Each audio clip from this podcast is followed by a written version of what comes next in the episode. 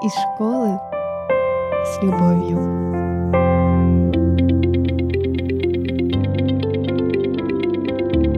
Всем привет! Рада приветствовать вас на нашем подкасте «Школа с любовью». Мы записываем девятый выпуск и записываем его с подростками, с нашими любимыми детьми. Они сейчас еще представятся чуть позже, но пока мы, как уже по традиции, практически напомним, что... Мы – это Анастасия Шрамко, преподаватель... Э, чего вы преподаватель? Русского языка и литературы. Я уже и подзабыл. И многодетный отец, я Илья Поляруш, и наш подкаст, который можно слушать везде, где можно его слушать. И э, ВКонтакте, SoundCloud, Apple э, подкасты, Google подкасты, Яндекс Музыка, конечно же, еще. Спасибо, Анастасия Викторовна. Ну что, давайте познакомимся с нашими участниками сегодняшнего подкаста. Представьтесь, пожалуйста. Всем здравствуйте, меня зовут Александр. Очень рад, что вы меня слушаете. Сколько лет, скажи, Саша? Мне 14 лет, я перешел в 9 класс. Меня зовут Тарасюк Дарья, мне тоже 14 лет, и я учусь в параллельном классе с Сашей. Как бы вы сами охарактеризовали подростков? Какие они? Я думаю, это личность, которая только становится на свой жизненный путь, возможно, понимает, что он вообще хочет от этой жизни, э, что он хочет от себя в будущем, чего, к чему он стремится. Возможно, некоторые уже давно это поняли, кто-то только начинает понимать. А так это такие же люди, как и все, у которых свои интересы, идеи, задумки. Причем, я бы даже сказала, не, не, не, не даже не то, чтобы как и все, а точно такие же люди, которыми были мы. Ну, по крайней мере, поколение игры, которое перед вами идет. Я вот смотрю на своих учеников, на вас, вижу все то же самое, что творили мы. Как мы познавали этот мир, так, по сути, вы этим же путем идете. Хорошо, мужской взгляд на подростков, кто это? Ну, подросток – это человек, который э, начинает определять свой жизненный путь, повторю. А, ну, в этот период может э, кардинально меняться ну, многое. Например? А, вплоть даже до характера. А, возможно, человек, который до этого был тихим и спокойным, вернется через лето таким вот весь из себя крутой. Вот. А вы ощущаете а, эти изменения? Понимаете, что меняется что-то? Ощущение ты, ты начинаешь понимать это только после сравнения себя с собой э, бывшим, так сказать. Ну, то есть, если через время оглянуться. То есть, если через время ты возьмешь, оглянешься назад и, ну, подумаешь, какой же у меня тогда был характер, ты поймешь, что реально ты сейчас совершенно другой. Но сам процесс не ощущается. Сам получается. процесс совершенно не ощущается. Из чего состоит ваш идеальный день? О, ну мой идеальный день состоит, наверное, из того, что я должна выспаться. Потом я, возможно, сделаю небольшую зарядочку позавтракаю как следует, обязательно надо что-нибудь приготовить вкусненькое самой, почитать, выпить чаю и я, наверное, очень люблю рисовать. Наверное? Я Это обожаю... говорит человек, который нарисовал обложку к нашему подкасту. Я обожаю и, рисовать. Да, и который рисовал все двое суток, пока мы ехали в Питер. Я вообще восхищаюсь э, усидчивостью подобного рода. Все, простите, я перебила. Нет, ничего, ничего. Я, наверное, должна пойти куда-нибудь на природу, в лес и там сесть и рисовать. Ну, я так понимаю, идеальный день со школой в данном случае не связан. Нет, все-таки нет. Хорошо, Саша? Ну, в общем, я стараюсь каждый день что-нибудь читать, потому что мне нравится читать. И когда я очень длительное время не читаю, я начинаю терять усидчивость, а с этим мне добавят проблем. Вот. И поэтому стараюсь обходиться не без э, прочитанной книги в день если это получается делать. Вот. Э, конечно же, я еще хочу провести время со своей семьей. Вот, сходить куда-нибудь, например, в парк. И выспаться, естественно. Тут я повторюсь. А выспаться это сколько часов? Кстати, каждый раз по-разному. Иногда я засыпаю 10, просыпаюсь 6 и чувствую себя совершенно замечательно. Но буквально 5 минут раньше, 5 минут позже, и ты уже весь день. Пять минут Сон. раньше проснувшись или заснув? И проснувшись и заснув. Даша, у тебя? Наверное, 7-8 часов стабильного сна мне хватает, чтобы чувствовать себя отдохнувшей и выспавшейся. В ваших идеальных днях не было школы. Но давайте определим все-таки, да, что такое школа для вас? Школа – это место, где ты получаешь знания, развиваешься умственно.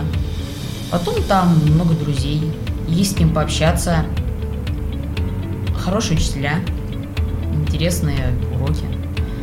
Не нравится школа, но иногда туда идти не хочется из-за того, что ты не закончил дома какое-то дело, и тебе кажется, что лучше ты его закончил, но на самом деле школа очень важная часть нашей жизни. Школа для меня это место, в котором я, ну, как уже и понятно, получаю новые знания, еще свой жизненный путь. Тоже у меня там друзья мои, с которыми я люблю проводить время, но иногда мне не хочется идти в школу, потому что бывают проблемы с некоторыми учителями или теми же друзьями. И это на тебе висит камнем, и ты просто не хочешь там быть. Ну, все-таки школа 9 месяцев вашей жизни, да? Каникулы 3, пока что у вас получается отдыха чуть-чуть меньше, но когда вы вырастете, и если у вас будет не свободный график на работе, то трехмесячных каникул уже, конечно, там не будет.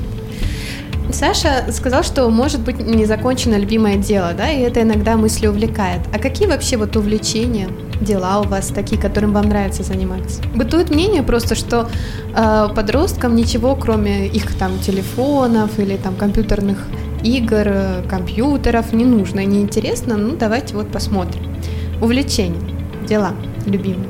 Я обожаю рисовать, я уже об этом говорила. Я хожу в художественную школу, посвящаю, ну, стараюсь посвящать этому занятию максимальное количество времени, потому что это требует все-таки развития тоже навыков. Помимо этого, я, наверное, очень люблю читать и ходить. Просто ходить по городу. Да, гулять. И это, наверное, мои основные увлечения, которые никогда меня не напрягают. Они в основном меня спасают даже от каких-то плохих мыслей э, и тяжелых времен. А рисовать ты сама захотела или, может быть, сначала родители отвели в художественную школу, а потом увлечение пришло? Мне скорее это было со мной с самого детства. Мои родители меня всегда в этом поддерживали, подталкивали, и позже уже, когда я подросла, они отдали меня в художественную школу. А если читать, то что? Жанр. Ну или хочешь, может, даже прям конкретное произведение посоветую. Ой, ну, я в основном опираюсь на советы своего прекрасного руководителя классного. Ой, спасибо. А, также для меня авторитетом в этом плане является мама, наверное, и моя сестра. На данный момент меня очень зацепила книга Марьям Петросян «Дом в котором». Это ну да, я помню, ты читала. Да, это захватывающее произведение, которое я, наверное, советую всем и подросткам, и взрослым, э, которое завлекает в свой маленький мир и не отпускает. Угу, спасибо. Саша?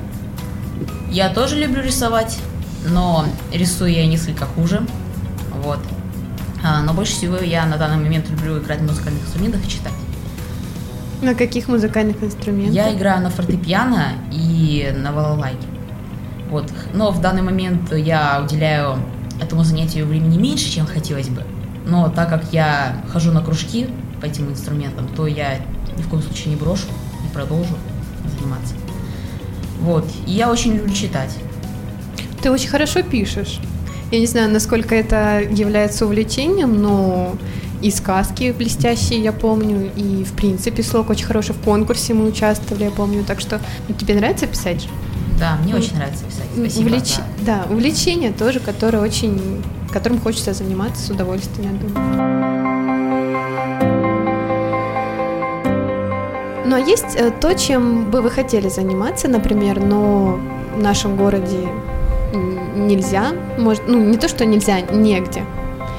Или, в принципе, зашел в интернет, погуглил и не обязательно даже иметь какой-то кружок.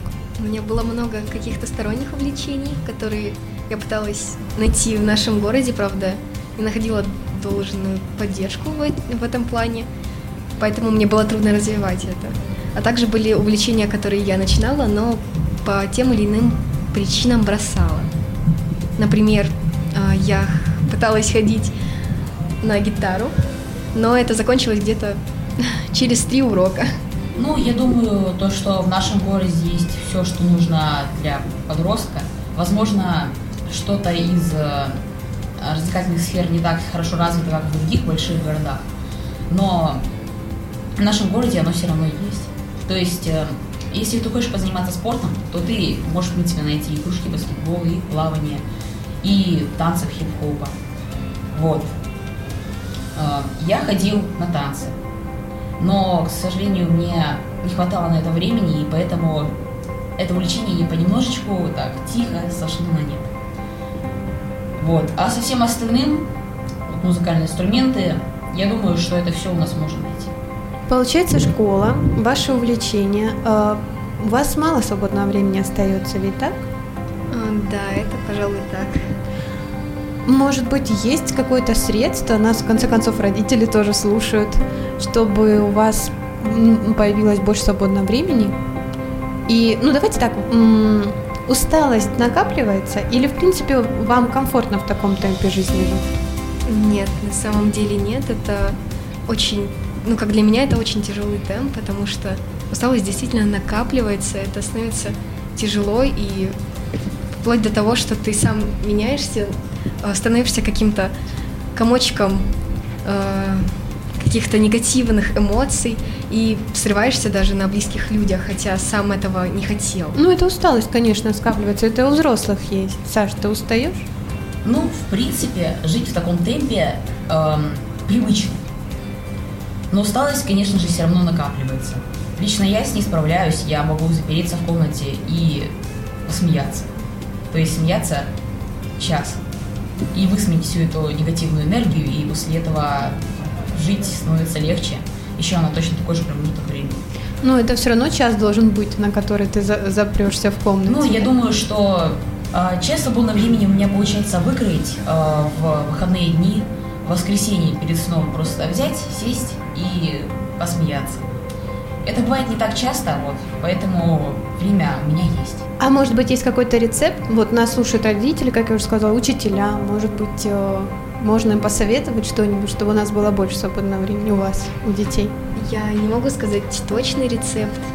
Мне на самом деле довольно сложно выделить, выкроить время, но чаще всего, конечно же, это э, получается на выходных.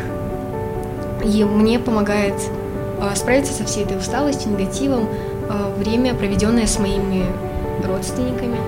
Да, просто посидеть, поговорить, отдохнуть, поделиться какими-нибудь новостями, и тебе уже становится легче. Даже банально, когда ты говоришь о том, что тебя волнует, всегда после этого становится легче отпустить проблему.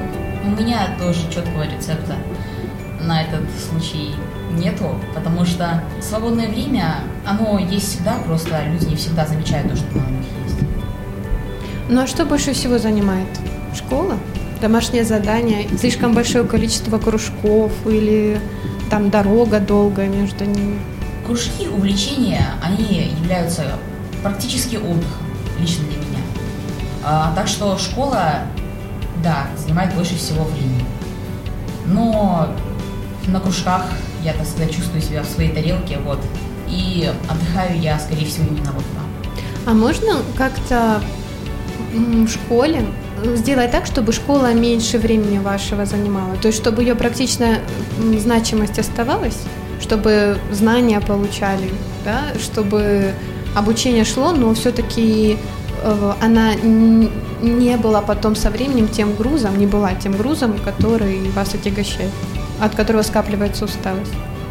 Я думаю, что можно взять и во время каникул уделить, э, ну, наверное, дня два для того, чтобы досконально пройти учебник, ну, хотя бы на месяц вперед. Чтобы потом было проще. Чтобы потом просто. было проще учиться, и тогда ты будешь э, легко делать домашние задания, и тебя это совершенно не будет нагружать. И получается, что вы проходите тему, а ты уже знаешь следующую. Эту тему тоже прошел.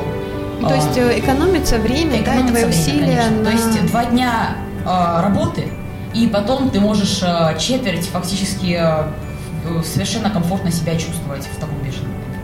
Да, тут я, наверное, даже соглашусь, потому что, ну вот, если мы не можем а, прямо снизить нагрузку, то скорее нам нужно правильно распределить время, чтобы не так уставать, не так, а, и чтобы это не нагружало в любом случае. Правильно, ну, проблема тайм- тайм-менеджмента, а, наверное, знакома всем и подросткам, и взрослым, но, наверное, для детей это более проблематично, так как они еще с этим толком не сталкивались. А соотношение домашнего задания, например, оно кажется вам разумным? Просто я, как учитель, думаю, что, например, первые годы работы я не, не то, что не обращала внимания, не задумывалась, что, ну, вообще-то помимо русского детям задают еще физику, математику или что-то еще. Не то, чтобы я лютовала, не помню, чтобы я какие-то там огромные, но все равно не оглядываешься на это. И я вот боюсь, что в связи с этим, может быть, э, слишком обширные домашние задания, или вы на них не колоссальное все-таки время тратите? Ну, честно говоря, заданий больше, чем хотелось бы видеть. Больше, подожди, чем хотелось бы. Ну, ну давай как-то разумно подойдем, да? Их могло бы быть меньше, но у тебя бы качество знаний оставалось таким же. Я думаю, что такое количество наших заданий это оправданно. Потому что это ты закрепляешь знания, которые ты получил на уроке. То есть это необходимая мера. Потому что, я думаю, люди, которые занимаются распределением домашних заданий, они все-таки понимают про то, что у нас у подростков есть еще свои дела, есть какие-то дополнительные кружки. А, заданий столько, сколько должно быть. И сколько бы их ни было, я всегда будет казаться, что их много. Так. Ну, разумно, наверное. Да. А, домашние задания это, конечно же, неотъемлемая часть, потому что ну, они очень важны, чтобы ты просто закрепил материал, понял, а, что, возможно, тебе следует обсудить с учителем в следующий раз, а, возможно, что тебе непонятно в данной теме. Но иногда бывает так, что заданий чересчур много, и ты даже жертвуешь чуть ли не сном, чтобы вот просто закончить это.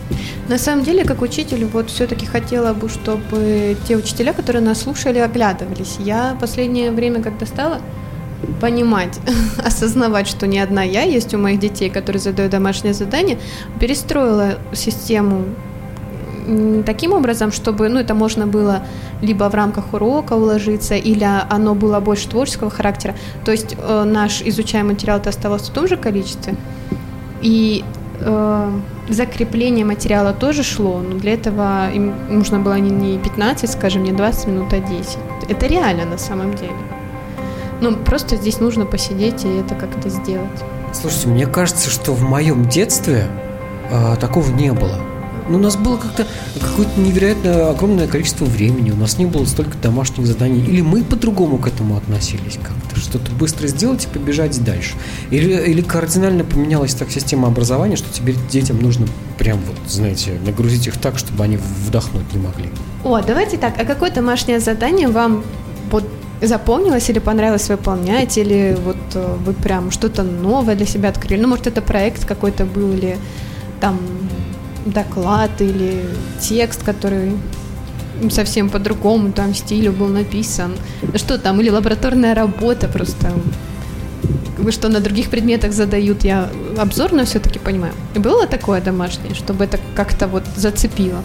Ну, всегда интересно делать какие-то доклады или сообщения о том, что тебя интересует на самом деле, потому что тебе хочется об этом рассказывать, хочется искать информацию и потом доносить ее людям. Всегда интересно делать какие-то художественные задания или проекты. А, даже... Художественные, то есть где рисовать? Ну или а, как-то лепить там. Не совсем, где надо просто по-другому посмотреть на вещи. Угу. Скорее переосмыслить, подумать, э, то есть отойти от привычных рамок. И, ну, это всегда помогает. Свежий взгляд всегда э, кажется мне более интересным подходом к какой-либо теме. Угу, спасибо. Я тоже, наверное, на конкретику переходить не буду, потому что э, таких заданий у нас было достаточно много. Интересно выполнять именно творческие задания, когда ты занимаешься э, тем же самым обществом, только через, через интерактив. Например? А, например, а, тебе задали рассказать про общество в целом, человеческое общество. Но ты это делаешь не в виде доклада простого, не в виде теста какого-то, а в виде, например, э, плаката на эту тему. А, ну, доклады, конечно же, делать тоже очень интересно, потому что ты сам находишь знания и сам их анализируешь. То есть учитель не рассказывает тебе про них, а ты сам себе являешься учителем, а, используя интернет или э, литературу по этой теме. Угу, интересно, хорошо. Ну, а вообще, идеальный учитель да, в вашем представлении, он какой? Какие-то, может быть, качества или какие-то методы преподавания, вот ваша картинка идеального учителя, абстрактная, то есть э, даже если его там нет, каким бы вы его хотели видеть, вот что это за человек такой? Опять же, это будет полезно, я думаю, нашим слушателям, которые являются учителями, их тоже довольно много. Для меня идеальным учителем является мой классный руководитель. Потому что, ну, во-первых, сам по себе это выдающийся учитель, который видно, что знает свой предмет и любит его, что еще более важно, а, она всегда старается а, подать нам материал каким-то интересным способом, чтобы и нас заинтересовать в нем.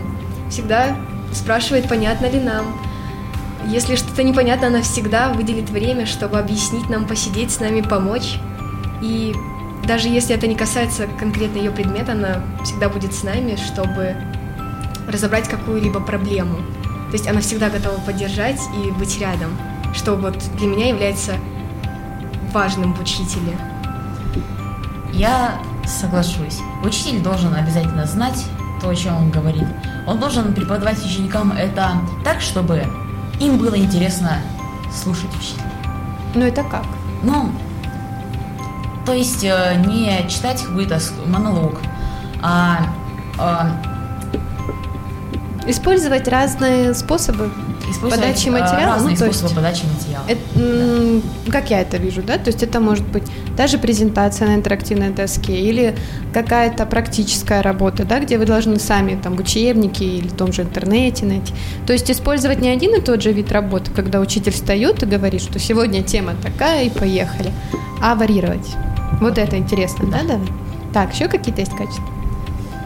В основном всем я как в этом тоже согласен. Или Владимирович, он отлучался, и поэтому не слышал. Скажите, пожалуйста, Илья Владимирович, а ваш идеальный учитель, да, в вашем представлении, это что за человек, какие-то качества, поступки, что это, кто это? У меня есть хороший пример э, идеального учителя для меня. Э, у меня была учитель э, алгебры Татьяна Григорьевна. И это была единственная преподаватель, у которого наш В-класс, абсолютно неуправляемый ни одним из преподавателей, включая классного руководителя, но когда заходила, просто, она просто заходила в класс с таким лицом, с такой, не знаю, осанкой и все понимали, что это э, не преподаватель в данный момент, а всадник апокалипсиса 1С. И все абсолютно молчали. И все воспринимали каждое ее слово, которое она произносила. У нее успеваемость была потрясающая у всех детей. Все делали домашнее задание. Я не знаю, как у нее удавалось. Я не знаю, как этому научиться. Я не знаю. Я всю жизнь потом пытался э, выработать в себе такую способность заходить в какую-то аудиторию и чтобы все замолкали. У меня не получается. А она умела. Я ее встречал пару лет назад, и э, я помню, это было на улице, я помню, что вот э, когда у меня сердце начинает замирать, да, и я понимаю, что мне даже сейчас страшно почему-то, хотя я уже не должен сдавать ей экзамены, я уже ничего не должен, по сути. Но вот для меня она осталась эталонным преподавателем. Не, притом, при, причем ее все любили. То есть не было страха животного. Ее все любили, но при этом это было абсолютное послушание. Ей бы, знаете, в монастыре э, главной монахиней бы работать. Ну, там же послушание абсолютное, все должны слушаться. И вот здесь вот такой же эффект происходил. Вопрос от подписчиков. А, был опрос, это уже тоже наша почти традиция, в котором можно было задать любой вопрос нашим будущим гостям. И вот один из этих вопросов. Начинаете ли вы готовиться к ОГЭ или ЕГЭ даже? И ну, давайте с этого. Начинаете готовиться? Вот вы были в восьмом классе, вы к девятому только подошли. В восьмом классе сейчас летом мы как-то, не знаю, просматривали, может быть, задания, может быть, что-то решали. Или, а, в течение года, в течение последних двух месяцев. Я купила книжечку по подготовке к ЕГЭ. Ну, это... Ну, ладно, до этого я еще посещала разные дополнительные задания, например, занятия, точнее, занятия по английскому языку, которые я, возможно, буду планировать задавать в будущем. А так, прям целенаправленной подготовки пока не было. Ну, я тоже купил книжечку, а, три книжечки по подготовке к ОГЭ с материалами версии 2018 года. Инициатором был не совсем я, а мои родители. Вот. Но когда на эту тему я волнуюсь чуть-чуть, возможно, меньше остальных. Не знаю почему. Но УГ для меня вот как то, что вот просто нужно сдать. И если ты не сдашь, будет плохо. И поэтому его обязательно нужно сдать. Это не такой сложный экзамен, ну, судя по реакции людей, которые уже сдали. И я думаю, что я справлюсь. Конечно, готовиться я готовлюсь. А вы уже определились, какие вы будете сдавать экзамены? Ну и называть не надо, ну вообще, или все-таки еще в процессе? Ну, мы еще в процессе, но мне бы очень хотелось пойти на физмат. То есть, да, вам же уже да. нужно думать, потому что в 10 классе у вас будет перераспределение по профилям. Даша, Я еще плаваю в этой сфере, но я почти уверена, что я пойду на гуманитарные науки. Ну хорошо, хотя бы вы определились с направлениями, это тоже уже полдела. И вторая часть вопроса, Саша уже на нее практически ответил. Какое у вас вообще отношение к ОГЭ и ЕГЭ? То есть раньше, ну, я думаю, вы знаете, была совершенно иная система оценивания. Вы знаете о ней, какая была? Ну, в девятом классе мы, например, писали изложение. Просто изложение, насколько я помню. Уже я даже смутно что-то вспоминаю. Но это, это, скажем, только часть того, что вы сейчас должны на русском сделать. На химии я учила билеты, у меня была книжечка с готовыми билетами, и, в принципе, если ты выучил досконально, ну, много уж ума, извините, стать не надо было. Это вот раньше такая система была оценивания. Сейчас, конечно, у вас тестовая часть, у вас часть э, с развернутым ответом, и, конечно, экзамен ну, в этом плане более масштабный. У вас каково отношение к ОГЭ и ЕГЭ? Ну, сейчас, наверное, у многих подростков, я бы хотела сказать, что отношение довольно негативное. Но я думаю, проблема не в самом экзамене, как скорее в той давке на детей, которая происходит перед этим. Потому что, ну, серьезно, многие учителя, родители давят на своих детей и говорят, вот ты должен, ты обязан сдать, как бы делай, что хочешь. И, ну, согласитесь, после такого не возникает никакого энтузиазма даже просто в разговорах. Ну, кстати, да, да, намного больше давления сейчас. Нам вообще, по-моему, ничего про экзамены особо не говорили. Ну, просто идите. Не сдадите, не сдадите. Ну, как-то такое, такое легче было отношение. Саша, у тебя какое отношение? Ну, ты уже сказал? Может быть, просто добавь, что хочешь. Ну, я думаю, что да, давление на некоторых подростков присутствует в этой сфере, потому что э, раньше ОГЭ, я думаю, все-таки были как экзамены, только посерьезнее, чем годовые. Вот прям посерьезнее переход в 10 класс. Ну, то есть это Но, контрольная да, работа, ты имеешь в виду работа, такая, да. вроде стандартных, просто чуть-чуть такая более высокого, сложного уровня. Да, а сейчас это стало именно вот почти как ЕГЭ. То есть ты берешь, выпускаешься из 9 класса и переходишь в 10. И ты должен окончательно определиться с тем, что ты хочешь делать по жизни. То есть э, ты берешь и выбираешь физмат. Ты, конечно, можешь еще на ЕГЭ сдать русский язык, но ты уже будешь заниматься более углубленно математикой и физикой. Ну, не русский, а, например, там ну, иностранный, да? Иностранный, ты да. Ты уже будешь... Литературу, но в любом случае упор будет, да, на физику. Да, на эти предметы. То есть э, это в данный момент это очень важно. И ну, сто... давление присутствует на детей. Стоит все-таки сказать, что после ЕГЭ у вас плюсы есть. Вы сразу берете баллы и едете с ними в ВУЗ. В то время как э, тем, кто до ЕГЭ сдавал, им нужно было еще и в вузах. Ну да, я застала все-таки ЕГЭ, это было только начало, но тем не менее я с баллами приехала в вуз, а так нам рассказывали, что приезжали, сдавали потом еще раз экзамены, пугали нас этим, ну в общем. Хорошо, поехали дальше.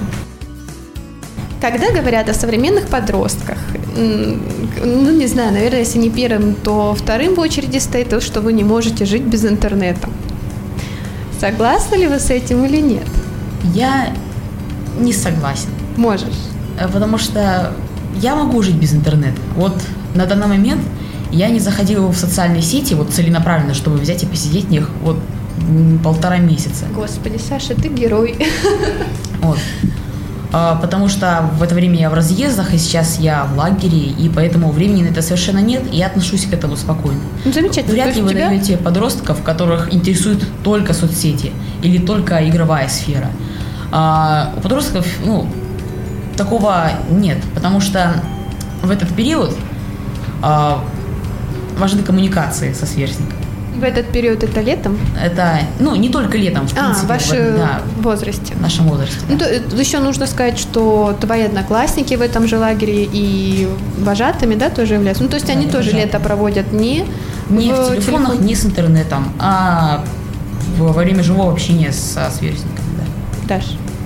Я думаю, интернет, как данное, это ну, неотъемлемая часть жизни любого человека в наш 21 век.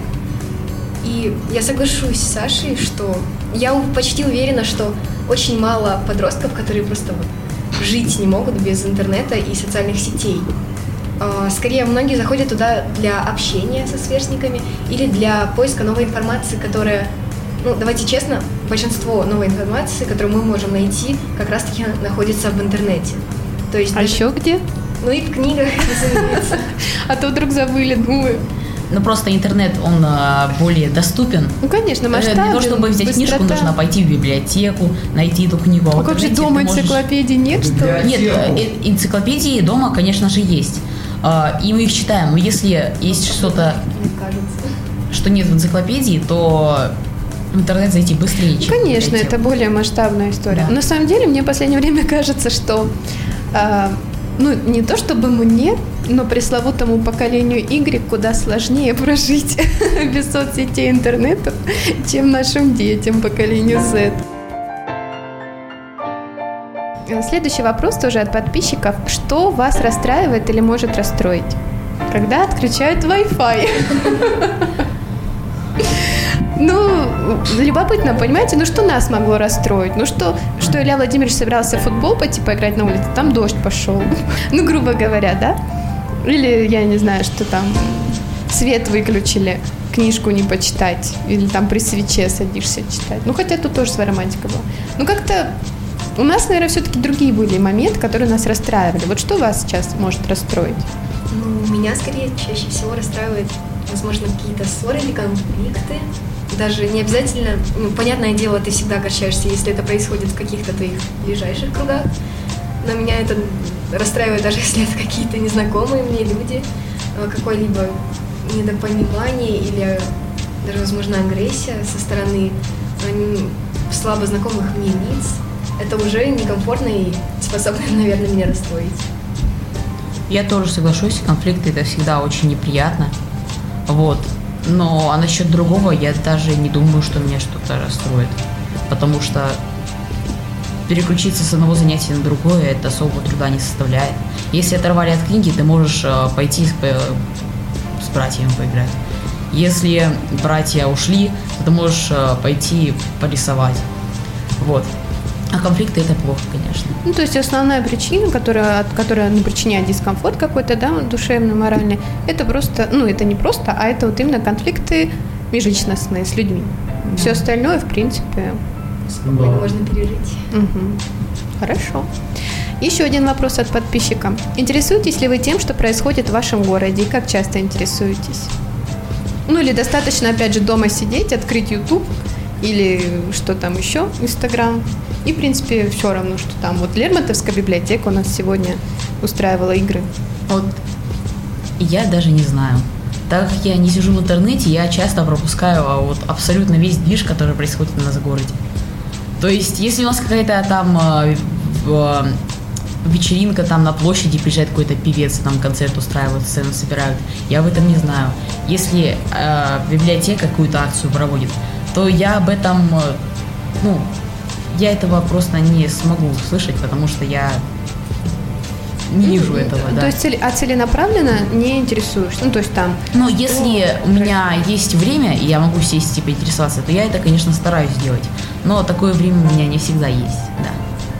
Я, наоборот, часто интересуюсь этим, потому что, ну, зачастую всегда, когда мы гуляем с друзьями, нам всегда интересно заняться чем-нибудь новым. Когда происходит что-то в городе, мы стараемся там участвовать, хотя бы просто посмотреть, что там будет, что будет происходить. А как вы смотрите, что происходит в городе? А, в основном, ну, конечно же, всегда зачастую ты узнаешь о каком-либо мероприятии через интернет. А, редко, когда еще каким-либо другим образом, ну, возможно, еще сообщают тебе твои сверстники. Ну, то есть вы просто гуглите, да, там куда пойти, там сегодня или что, 8 да, августа в Ставрополь. А вот э, открывается что-то вроде антикафе, в Дворце культуры у нас есть молодежное пространство, на котором можно заниматься там, чем всем душе угодно, еще и лекции всякие идут и так далее. Есть у нас э, антикафе, которые тоже предоставляют время, вы там проводите и только его оплачиваете и так далее. Такие места вы посещаете или все-таки больше это будет улица, там какие-то, может быть, мероприятия, побегать, там квест пройти? что чему предпочтение отдаете? Ну, ходите вы в эти открытые пространства, которые для вас, собственно, для молодежи делают? Или, опять же, это в основном поколение Y посещает, а нашей молодежи, ну, пока это все-таки не так актуально. Вот в чем суть вопроса. Ну, я думаю, что и туда, и, и те, и те места я посещаю примерно одинаково. То есть не было такого, чтобы я давал предпочтение а, антикафе и там очень вообще не ходил на разные квесты на улице. Ну, вот. вообще, вот если да. будет выбор погулять или пойти в антикафе или в какое-то вот открытое пространство, где собирается молодежь, куда ты пойдешь? Я, наверное, бы пошла в открытое пространство. А давайте так. Когда последний раз вы были в антикафе или в открытом пространстве? В том же самом лофте? Ну, в антикафе я, наверное, заходил как раз полтора месяца назад. А в Правда, лофт? ненадолго, потому что не получилось надолго, вот. А что такое лофт? Я даже... Лофт это вот это молодежное пространство а, Дворца культуры. Да, Все-таки, в общем, дети, да, подростки, они больше на что-то такое активное на улице или в своей компании, нежели вот эти вот открытые какие-то лекции или там посидеть на мешках. Вот сейчас лофты развиваются очень хорошо, да, и в нашем городе их за последний год становится все больше и больше, ну, вот таких пространств. А вот антикафе, кстати, тренд э, спадающий, их все меньше и меньше, и по всей России, и в нашем городе тоже. Два года назад их было 16, сейчас их, по-моему, два или три. Вот вам и статистика, кто туда ходит и ходит ли вообще. Собственно, вообще да. А квесты? Квесты, я думаю, что это довольно популярно сейчас среди подростков. Ну, лично мы с друзьями очень любим ходить по разным квестам. Да, я ходила со своими детьми тоже. Да, то есть собраться компаниями просто вместе там поорать. да, поорать, покричать, если это хоррор, например. что у нас тоже было. Когда у нас актер, который вообще маньяка какого-то играл, он уже там тыкал почти да вон туда. А мы такие, а Ну, я, по крайней мере. Хорошо.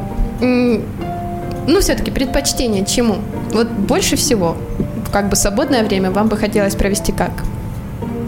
Ну, какими-то каким-то активным видом деятельности в любом случае. Я тоже так думаю, да. да. С друзьями куда-то пойти. Угу. Хорошо. Это вот был вопрос, интересуетесь ли вы тем, что происходит в городе. А интересуетесь ли вы тем, что происходит в стране? А если интересуетесь, то как? Ну, там по телевизору новости вечером услышали, радио или газеты, или целенаправленно что-то читаете? Да, вот честно, глаза круглые такие. Ну, если у нас все, ну, естественно, если вы не интересуетесь, не бойтесь так говорить. Нет, ну, я скорее не то чтобы В вашем возрасте, давайте так, чтобы ну, там, не стыдно было или как. В вашем возрасте я не интересовалась. Даже новости мне было скучно смотреть, и я...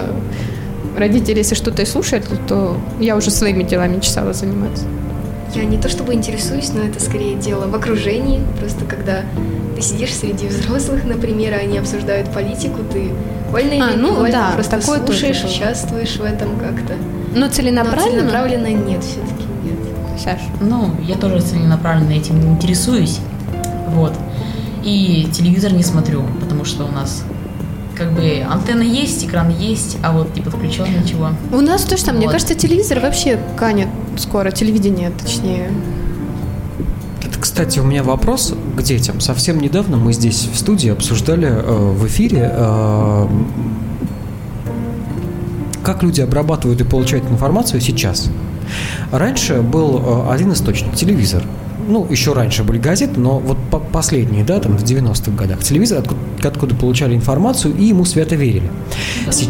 Ну, потому что больше не, да, больше не было никаких источников. Сейчас у вас, друзья мои, у вас есть телевидение, у вас есть интернет, твиттер, телеграм, э, что еще есть? Э, э, огромные сети, соцсети и так далее. Откуда вы можете получать информацию?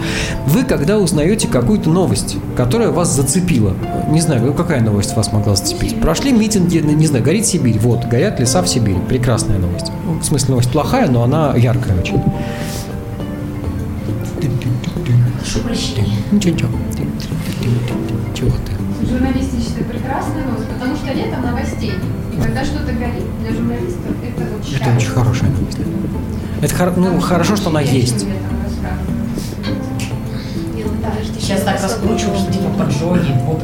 Только вот люди могли это сделать, леса а, Смотрите, в чем вопрос-то, собственно? А, вы узнали эту новость. Вы э, будете ограничиваться. Мне просто интересно, как вот поведенческий фактор э, молодого поколения.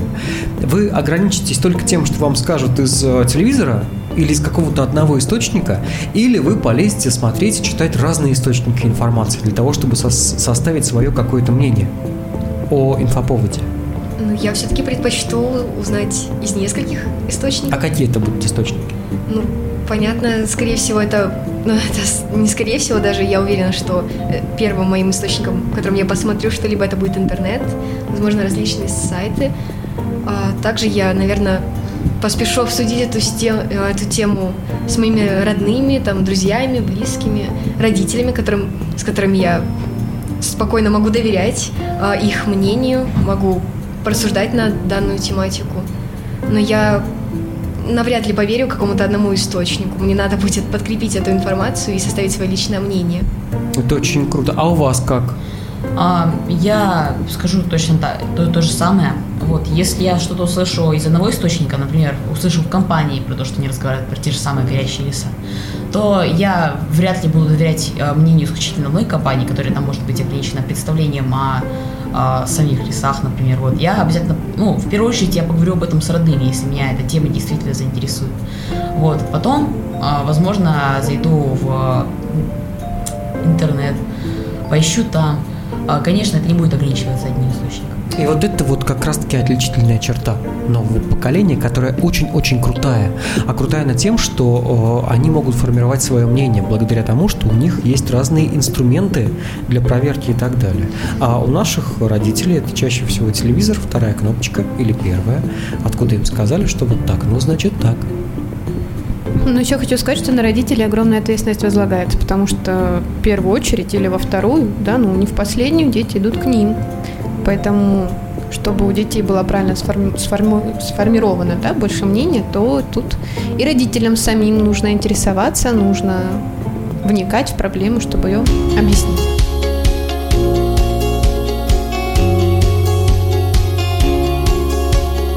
Каким вы видите свое будущее? Ну, давайте так. Если брать э, моих родителей, там все было понятно, вообще понятно. Они э, закончат школу. Я, я сейчас не спрашиваю, кем вы хотите стать. То есть, ну, это 10 раз поменяется. Я собиралась быть э, фармацевтом, переводчиком, э, да, журналистом и вообще учителем. Я только к третьему курсу определилась, что буду. Ну, то есть, мы не про это.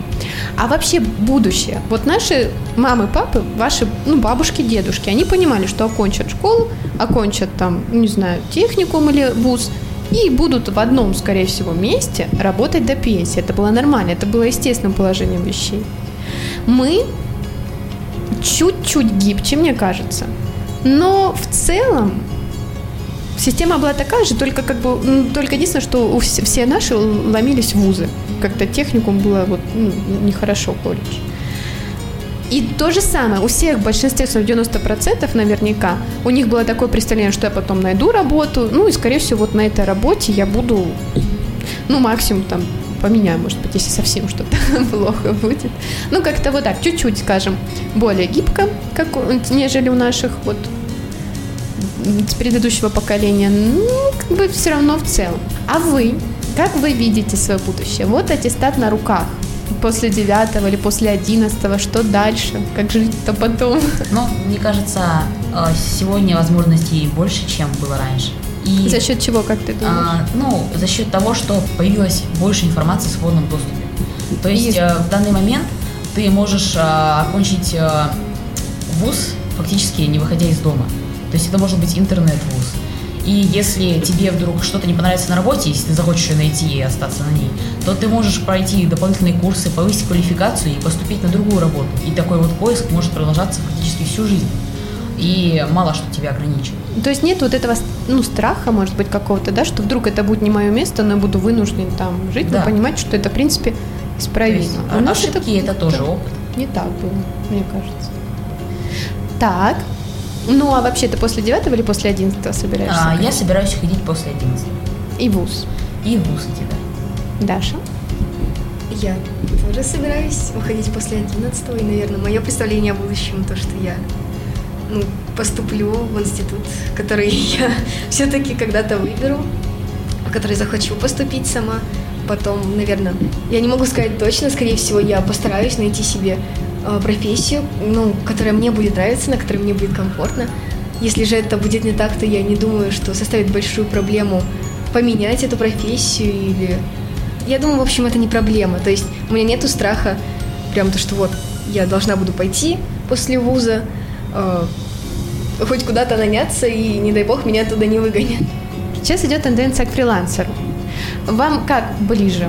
Эм, офис, ну или работа, на которую вот ты приходишь в 9, работаешь и уходишь там во сколько? В 5 получается.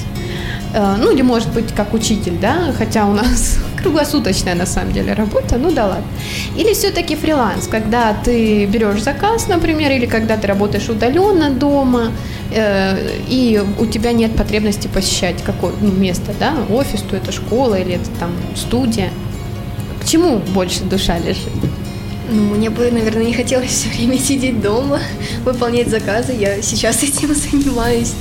Мне, наверное, бы хотелось хоть какой-то вид деятельности предпринимать, приходить на место работы, контактировать с людьми. А, то есть, ну, не просто сидеть Ну, дома. фрилансер, он да. может в кафе работать. На острове даже. Но все-таки, в общем, Ну Да, а офис, я зато ты должен вот каждый день не опаздывать, там проводить время. Мне, наверное, с Не пугает легче, да, потому что ну, вот у тебя есть четкое расписание, когда ты ну, как-то сам над собой командуешь, что ты либо наоборот будешь на себя давить постоянно, либо, возможно, кое-где даже себе послабление дашь, хотя это не, ну, не Ну, всегда то есть полезно. большая ответственность. Ну, смотри, понимают дети, что фриланс – это огромная ответственность. Хорошо. Потому что я думала, сейчас ну, конечно, я буду сидеть там на бале и рисовать картины, писать, да. Так, Саша, у Я тебя что? тоже полностью согласен, потому что фриланс такое дело, должен постоянно себя контролировать. Потому что можешь, может даже неосознанно дать себе поблажечку, вот, и из-за этого все может покатиться под откос. А А, вы- когда есть четкое расписание, и ты точно знаешь, что тебе нужно взять и сделать, то это как-то легче. А тайм-менеджмент не поможет? Если вот ты себе определишь, что с двух до пяти я только программирую. Ну, когда ты сам над собой, это все-таки сложнее соблюдать распорядок дня, чем если кто-то есть со стороны, кто может тебе сказать, ну, сядь, ну, ты же себе планировал, так что нужно сесть и сделать. И ты вспомнишь и сделаешь. Хорошо, если компромиссный вариант, если, допустим, что будет компромиссом между офисом и фрилансом, как вы думаете? А дайте я хочу, хочу, хочу спросить, подождите. Ну, у вас компромисс, вы знаете какой? Ну, возможно, есть такие работы, на которых ты сам себе устанавливаешь график. То есть Ну, ты должен отработать будет? 8 часов в день, но ты можешь эти 8 часов, там, например, прийти в, э, в 7 утра сидеть до 10, и потом прийти после часу и еще немножко досидеть. А Еще, и, ну, немного, не немножко, еще 5 часов досидеть. Вот. А, а не прийти из 7 до 6 или с 8 до 6 просто вот работать. Вы рассматриваете вариант индивидуального предпринимательства, бизнес? Ну, вообще теоретически. Я, ну, скажем, вот э, в подростковом возрасте нет. Мне казалось, это такой лес просто дремучий, и я не смогу. А сейчас я понимаю, что, в принципе, не дремучий. Но я не говорю, что я пойду бизнесмены. Но, по крайней мере, сейчас я это как-то как-то еще принимаю. И вот про подростков говорят, что они тяготеют к индивидуальному предпринимательству даже больше, нежели вот именно к такой работе, более офисной. Я как раз считаю, это компромисс. Ну вот, да, я поняла. Вы э, как-то видите себя бизнес-вумен, бизнесменом или нет? Я даже как-то не задумывалась о том, что я могу индивидуально предпринимательствовать.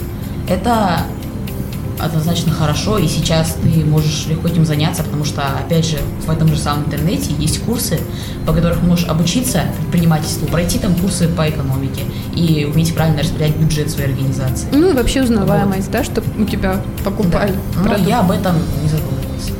Даша. Да, я, наверное, тоже об этом пока не задумывалась, но это определенно хороший вариант, потому что, ну и сейчас, как уже и сказал Александр, для этого все есть. Только, ну, дорога под ногами идущего, как говорится. Хорошо. А вообще уверенность в завтрашнем дне есть? Да. Да. Почему? Потому что Казалось бы.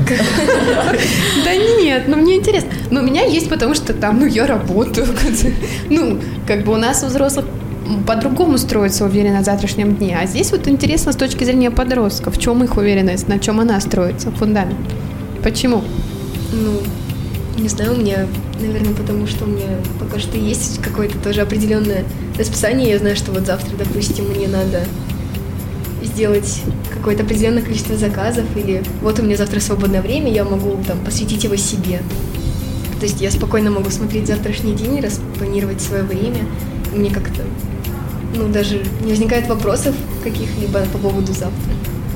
Да, ты знаешь, что ты будешь делать, все-таки распорядок какой-никакой у тебя есть, и ты знаешь, что завтра, например, ты пойдешь э, в школу, обязательно там отучишься, придешь домой, сделаешь домашнее задание, пойдешь на кружки. Это, ну, и совершенно известные как аксиомы. Ну, И- как само собой, да, Да, как само собой разумеющийся, и поэтому как бы ты не сомневаешься в том, что ты завтра сделаешь. Ну, о том, что завтра все будет хорошо, Да, не будет войны, скажем, хорошо. или каких-то потрясений. Есть такая уверенность?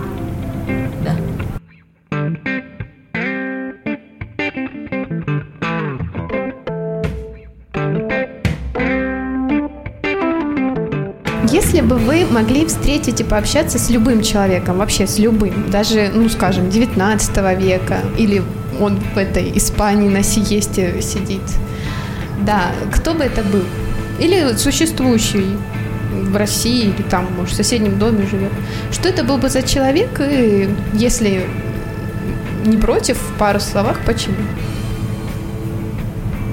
Давайте пока у Ильи Владимировича уточним, пока дети думают. Илья Владимирович, что бы это был за человек и почему? Это был бы Герман Гессе, потому что это мой любимый писатель. Все достаточно просто и прозаично. Мне было бы интересно, как бы я общался с человеком, который говорит только на немецком, это во-первых. Я не знаю немецкий язык. Он невероятно депрессивный писатель э, с невероятно глубокой прозой. Мне было бы интересно понять, что у него в жизни случилось, после чего он начал так писать. Илью Владимировича явно привлекают люди депрессивные, либо авторитарного, такого, после которого тоже депрессия может наступить. Я бы, например, с удовольствием поговорила с Корчаком или Сухомлинским. Это великие педагоги. Или, ну, кстати, Самонашвили-то, в принципе, и сейчас можно поговорить. Ну, вот именно в том плане, как они, их путь, их отношение к педагогии. Да, об этом можно почитать, но все-таки в живом изложении это было бы... Я бы могла вопросы задать. А у вас? Я, наверное, бы хотела бы встретиться и пообщаться с художником Хаяо Миядзаки. Он известен своими а, полнометражными мультфильмами, которыми он создавал со своей знаменитой студией Гибли. Меня поражает, наверное, этот человек, а, простор его мышления. А, все его высказывания просто всегда поражали и удивляли. Его персонажи, истории.